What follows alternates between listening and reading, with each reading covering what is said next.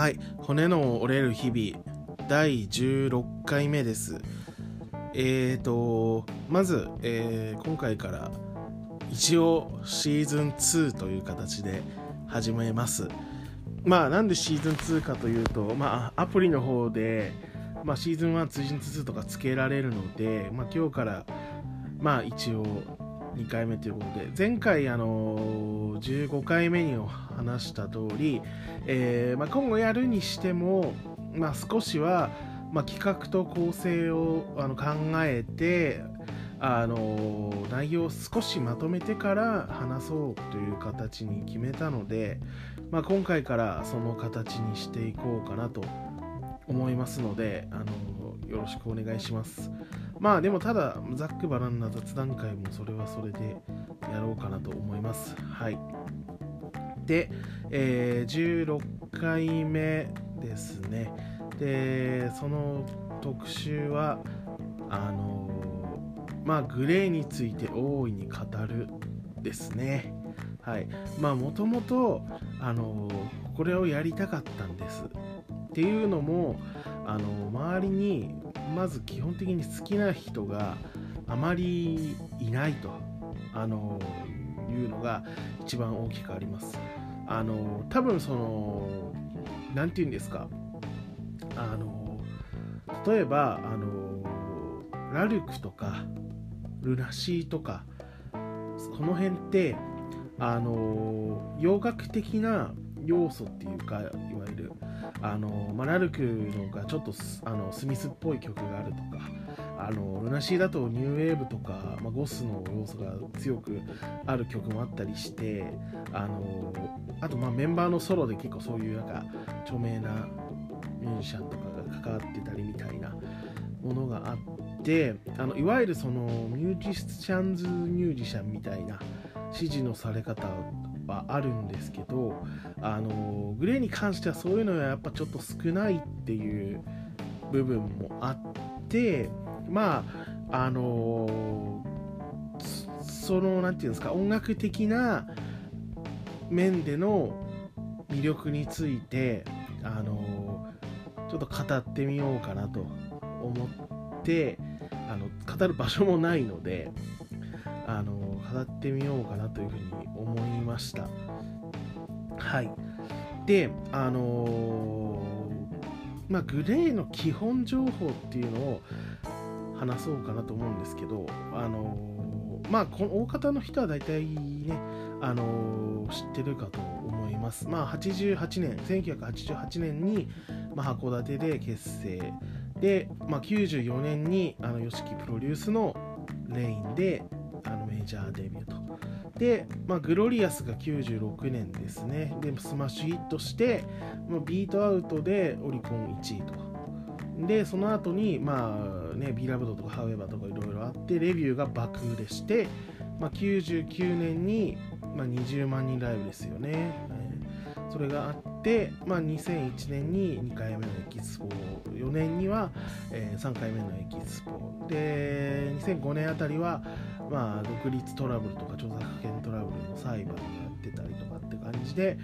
まあ、2010年以降は自主レーベルを設立して、まあ、その後もエキスポやったりとか、まあ、ドームツアーをやるなど精力的に活動していると、まあ、あのこういう大まかな情報はあの皆さん知ってるかなというふうには思うんですよね。はい、あのであのまあ、結論から言うと音楽的な魅力がどこなのかっていうと、まあ、僕が思うにはあの二郎のベースに注目しながらあの聴いていくとあのいいんじゃないかなというふうには思ってます。まあ、っていうのもあの僕はもともとバンドとかやってたんですけど、まあ、やってたとかやってるんですけど、あのその時はあの中学生の時に一番最初にベースを買ったんですね。あの二郎がベース弾いてるのを見てベースかっこいいなと思ってでそういうのもあってまず聴く時にベース、まあ、当時は耳コピっていうかそのバンドやろうぜとかギグスとかあの見ながらあのコピーしてたんですけど、まあ、そういうのもあるので基本あのまずベースがどういう風になってるかどういうフレーズを弾いてるかっていうところからあのギターを聴いたりあのドラムを聴いたりみたいなことをするんですね。それはあの別にこのグレーに関わらずあの今好きないろんな音楽にを聴く時もベースとかリズムがどうなってるか聞いてからそれに対してこうメロディーがどうなってるかみたいな風にはちょっとまあ分析しながら聞くときはあそういう風に聞きます。まあそうじゃないとこも全然多いんですけど適当に聞いてる時も。はい。であのー、まあ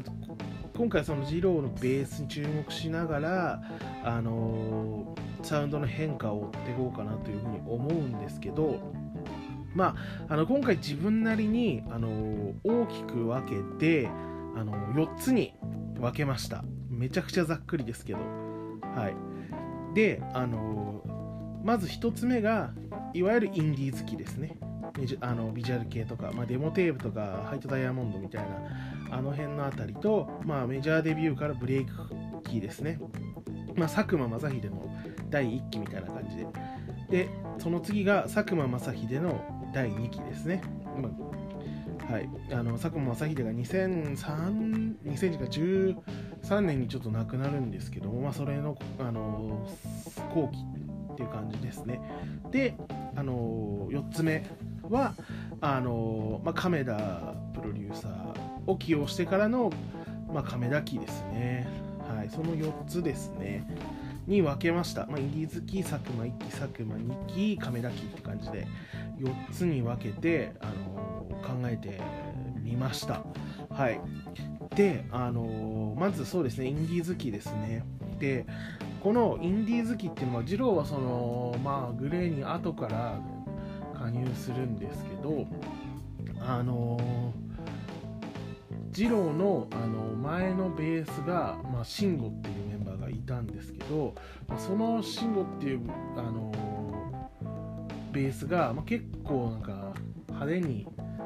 動き回るタイプの、あのすごいなんかビジュアル系らしいいかにもビジュアル系らしいベースを弾いてたのもあってそれを引き継いでまあ結構スタンダードな、あのまあ、V ロック V 系のロックとかあの辺のまあベースリズムベースリズム中心のベースみたいな感じなんですよね。多分これはあのインディーズ期に最後までメンバーだったあのアキラっていう人がいるんですけどその人は結構細かいあのおかずとか手数の多さに合わせてるのかなというふうに思います。な,、まあ、なので結構曲によってはあのキッシンノイズの初期の頃はあのリズムが落ちるところでスラップをやってたりとかあの結構スタンダードなプレイをやってます。まあそれは別にデモテープとか YouTube で聴けるので聞いてみてください。あの多分ベースが特別どう面白いかみたいなのはあんまりないじゃないですね。はい。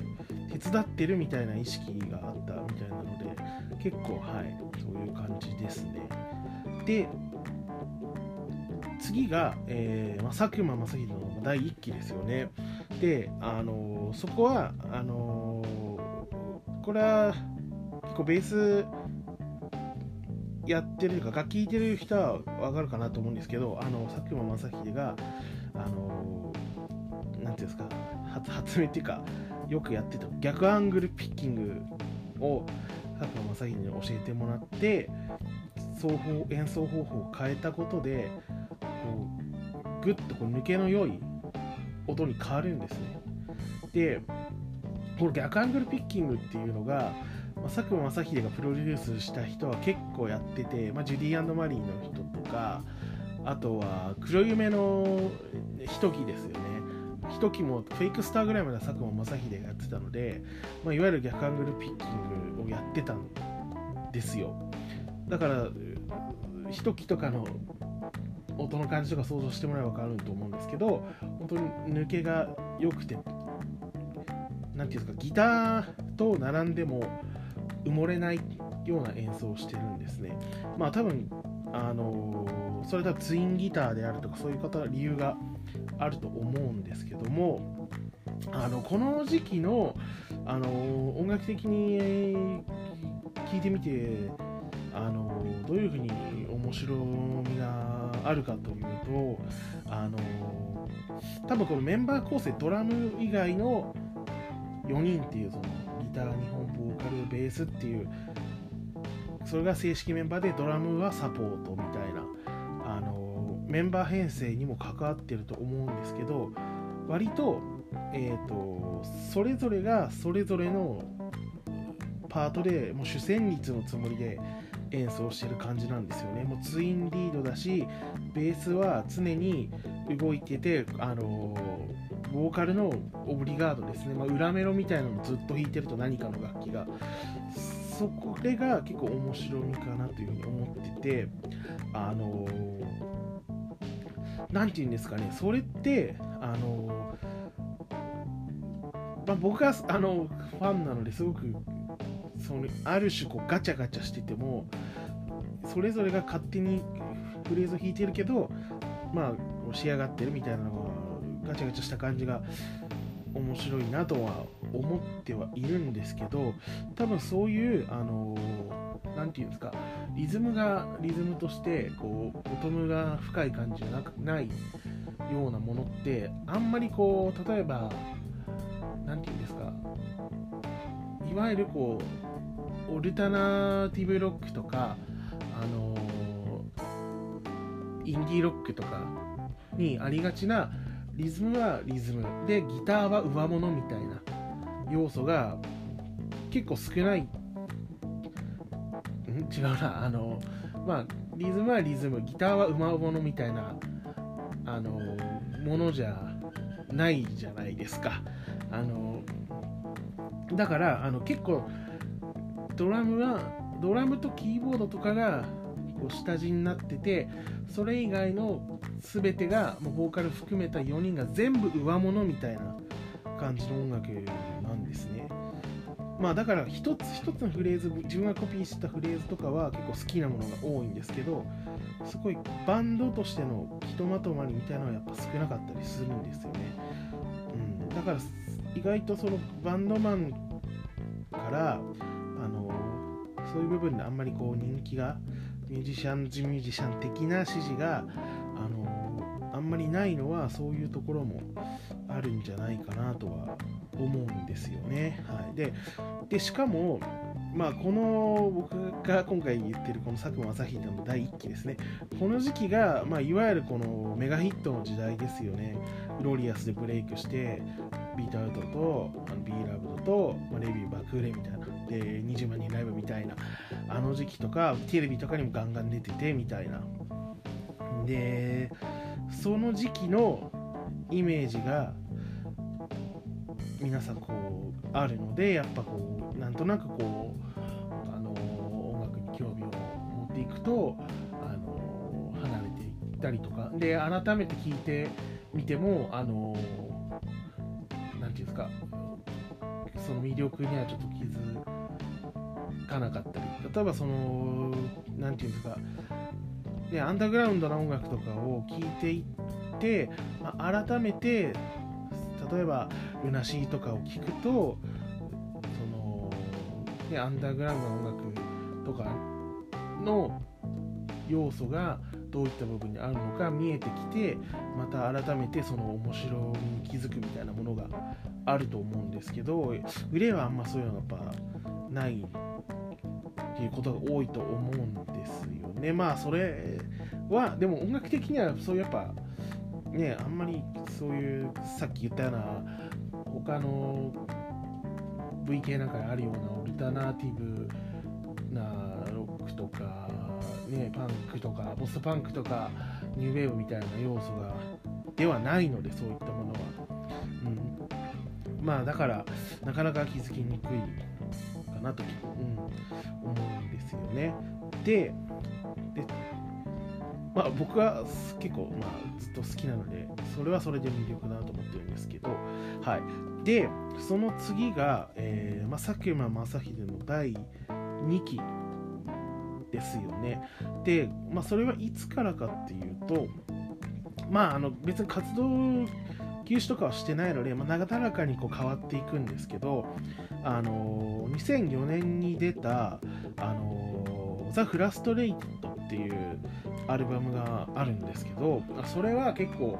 あの初回版とかにあのレコーディングの様子とか制作過程のインタビューとかが載ってて、まあ、それあのー、ねまあ Google さんの力を借りればあの結構見れたりするんですけどあの、まあそういうところでインタビューにで実際答えてるんですけどその辺りから、えーと、その要は二郎のベースに対する意識が結構変わってきてるってことを言っててまあその一つ前のアルバムまでとかは本当にあのギターに負けないぞと。でギターより目立つんだっていうフレーズ作りをしてたっていうふうに言ってたんですね。それは多分そのいろんなインタビューとかを複合的に見ていくとあの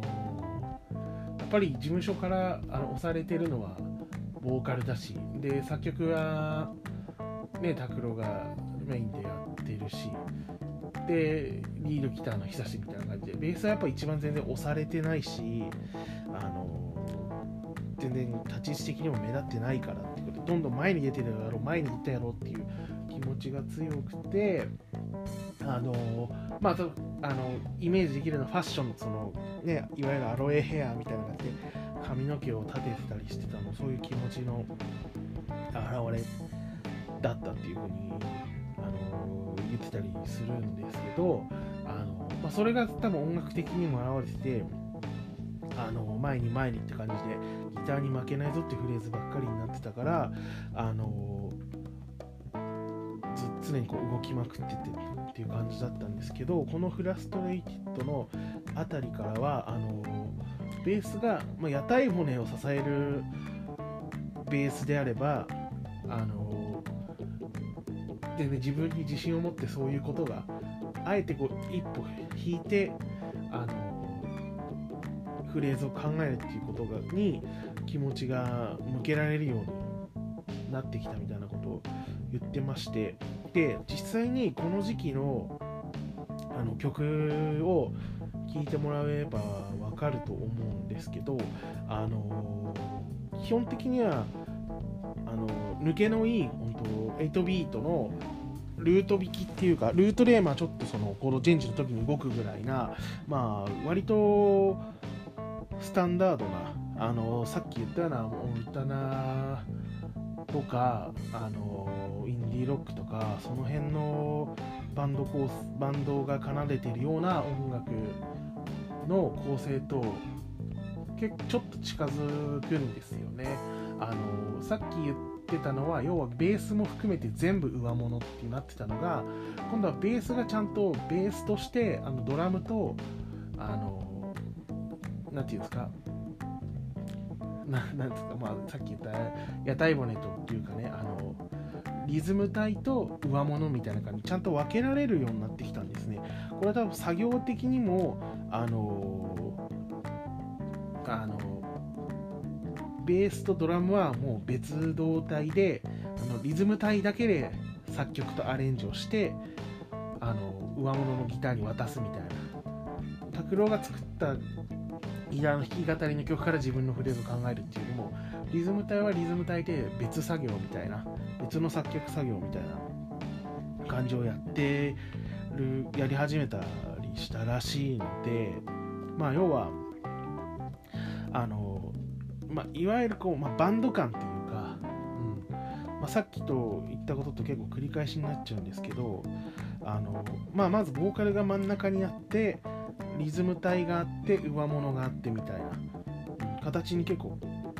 キュッと締まるんですねその時期、うん、だからあの意外とこのやっぱ聞かれてないのがあのもったいないなっていう思う時期でしてあのうん。この時期をしっかりこう聞いてもらえればいわゆるこのミュージシャンミュージシャンズミュージシャン的なあの魅力があるってこともあの気が付いてもらえるかなと思うんですけどなかなかこうあの手に取ってもらいにくいっていう感じなのであのぜひともね聞いてほしいんですよね。この2005年にあのまあ、二郎があのピローズの人とプレデターズを始めたとか、まあ、そういった要素もあって、まあ、一番この、うん、なんかオルタナ要素っていうか、うん、そういったものが強い時期ではあるんですよね。うん、まあでも基本的にあのやってることは変わらないので、まあ、 GLAYって言えば GLAYなんですけど、はい、この時期の曲で、あのー、特に僕が好きなのはあのその FRUSTRATED に入ってる「あの、まあ、 Beautiful Dreamer」っていう曲とか「まあ、 Runaway Runaway」っていう曲とか、うん、あとはまあその1回裁判沙汰になってからの復帰の時に出した「ロックンロール・スウィンドル」っていうあのシングルですね。シングルの表題曲とかもあるんですけどその辺りの曲を聴いてもらうとすごいあの抜けのいい本当8ビートの気持ちいいこのバラードじゃないそのアップテンポなユクレイのイメージの曲。でなおかつきちんとそのバンドのリズム体の魅力上物の魅力まあポップなメロディーみたいなものがキュッとまとまってる曲なのでその辺りをね改めてまあ YouTube に上がってるのよね。PV とかは。その辺りをねぜひともねこう特に聴いてほしいんですよね。でこの時期の結構最後の方が、まあ、佐久間さんが亡くなる2013年頃ですね。あのジャスティスとギルティって2枚のアルバム出してるんですけどその辺りは僕はあんまりこう曲が好きじゃないのであんまり聴いてないっていうのもあります。はい。で次ですね。次が第4番目、まあ、亀田プロデューサーですね。まあ佐久間正秀が亡くなったので、まあ、ダークリバーっていうシングルで一旦起用してるんですけども、まあ、その後にあの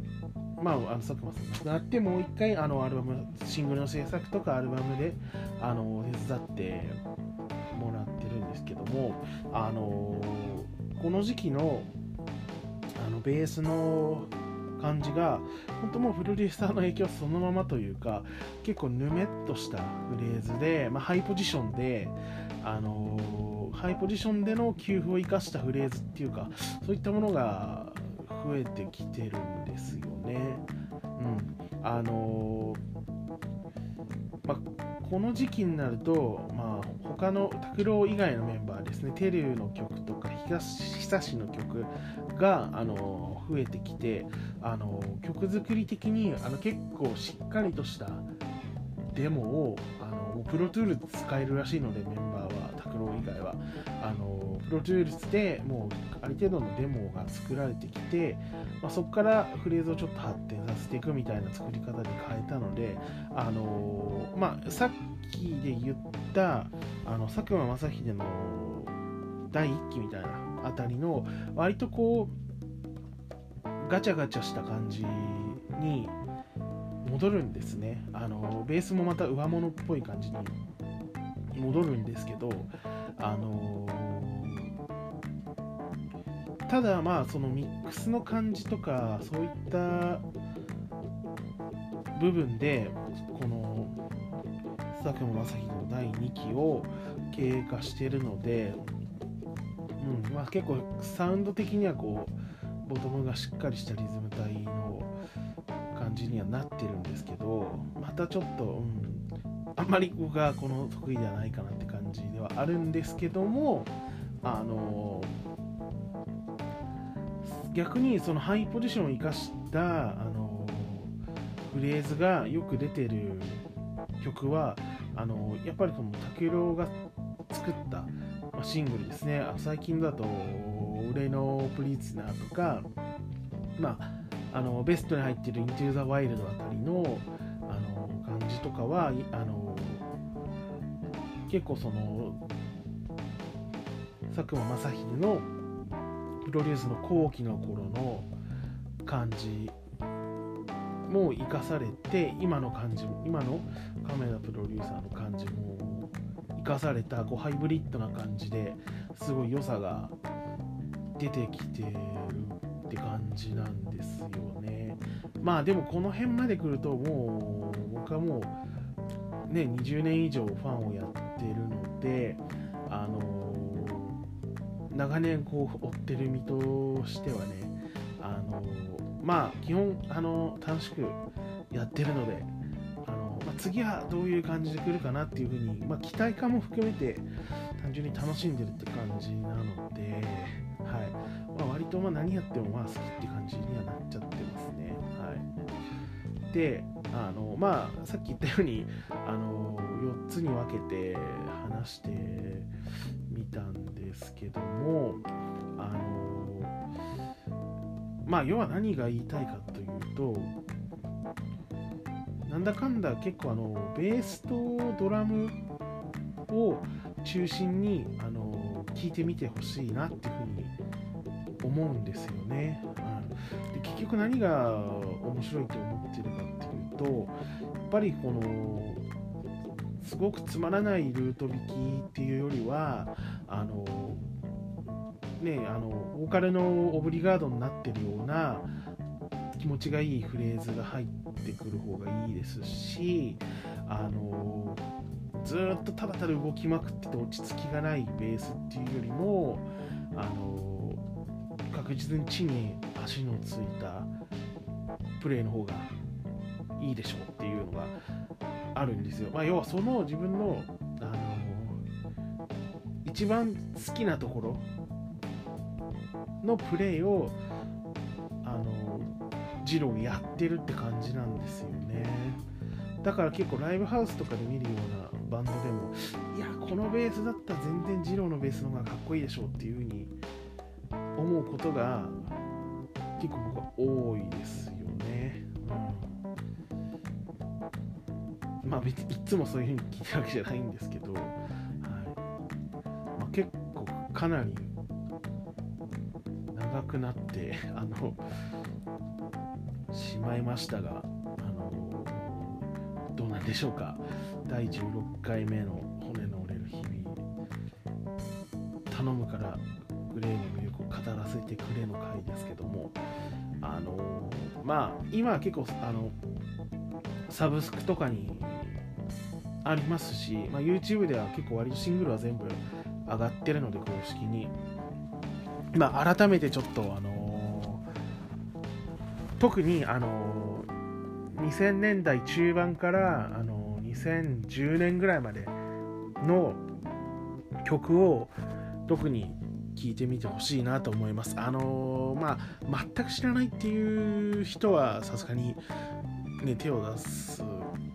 こともないと思うんですけど、あのー、ね、中学生ぐらいの時に、あの、大ヒットしてるのは聞いてるし、まあ、それこそね、However とか、ね、ウィンターゲインとかその辺だったら知ってますよっていう感じの人はあの改めてこのどういうあの音楽的なことがあるのかっていうのにこっちを注目しながらまたちょっと聞いてみてほしいなっていうふうには思ってます。はい。とりあえず今回は以上です。長かったですね。30分ぐらい話しました。はい。また17回目は何かしらちゃんとある程度企画構成を考えてやってみようかなと思います。ありがとうございました。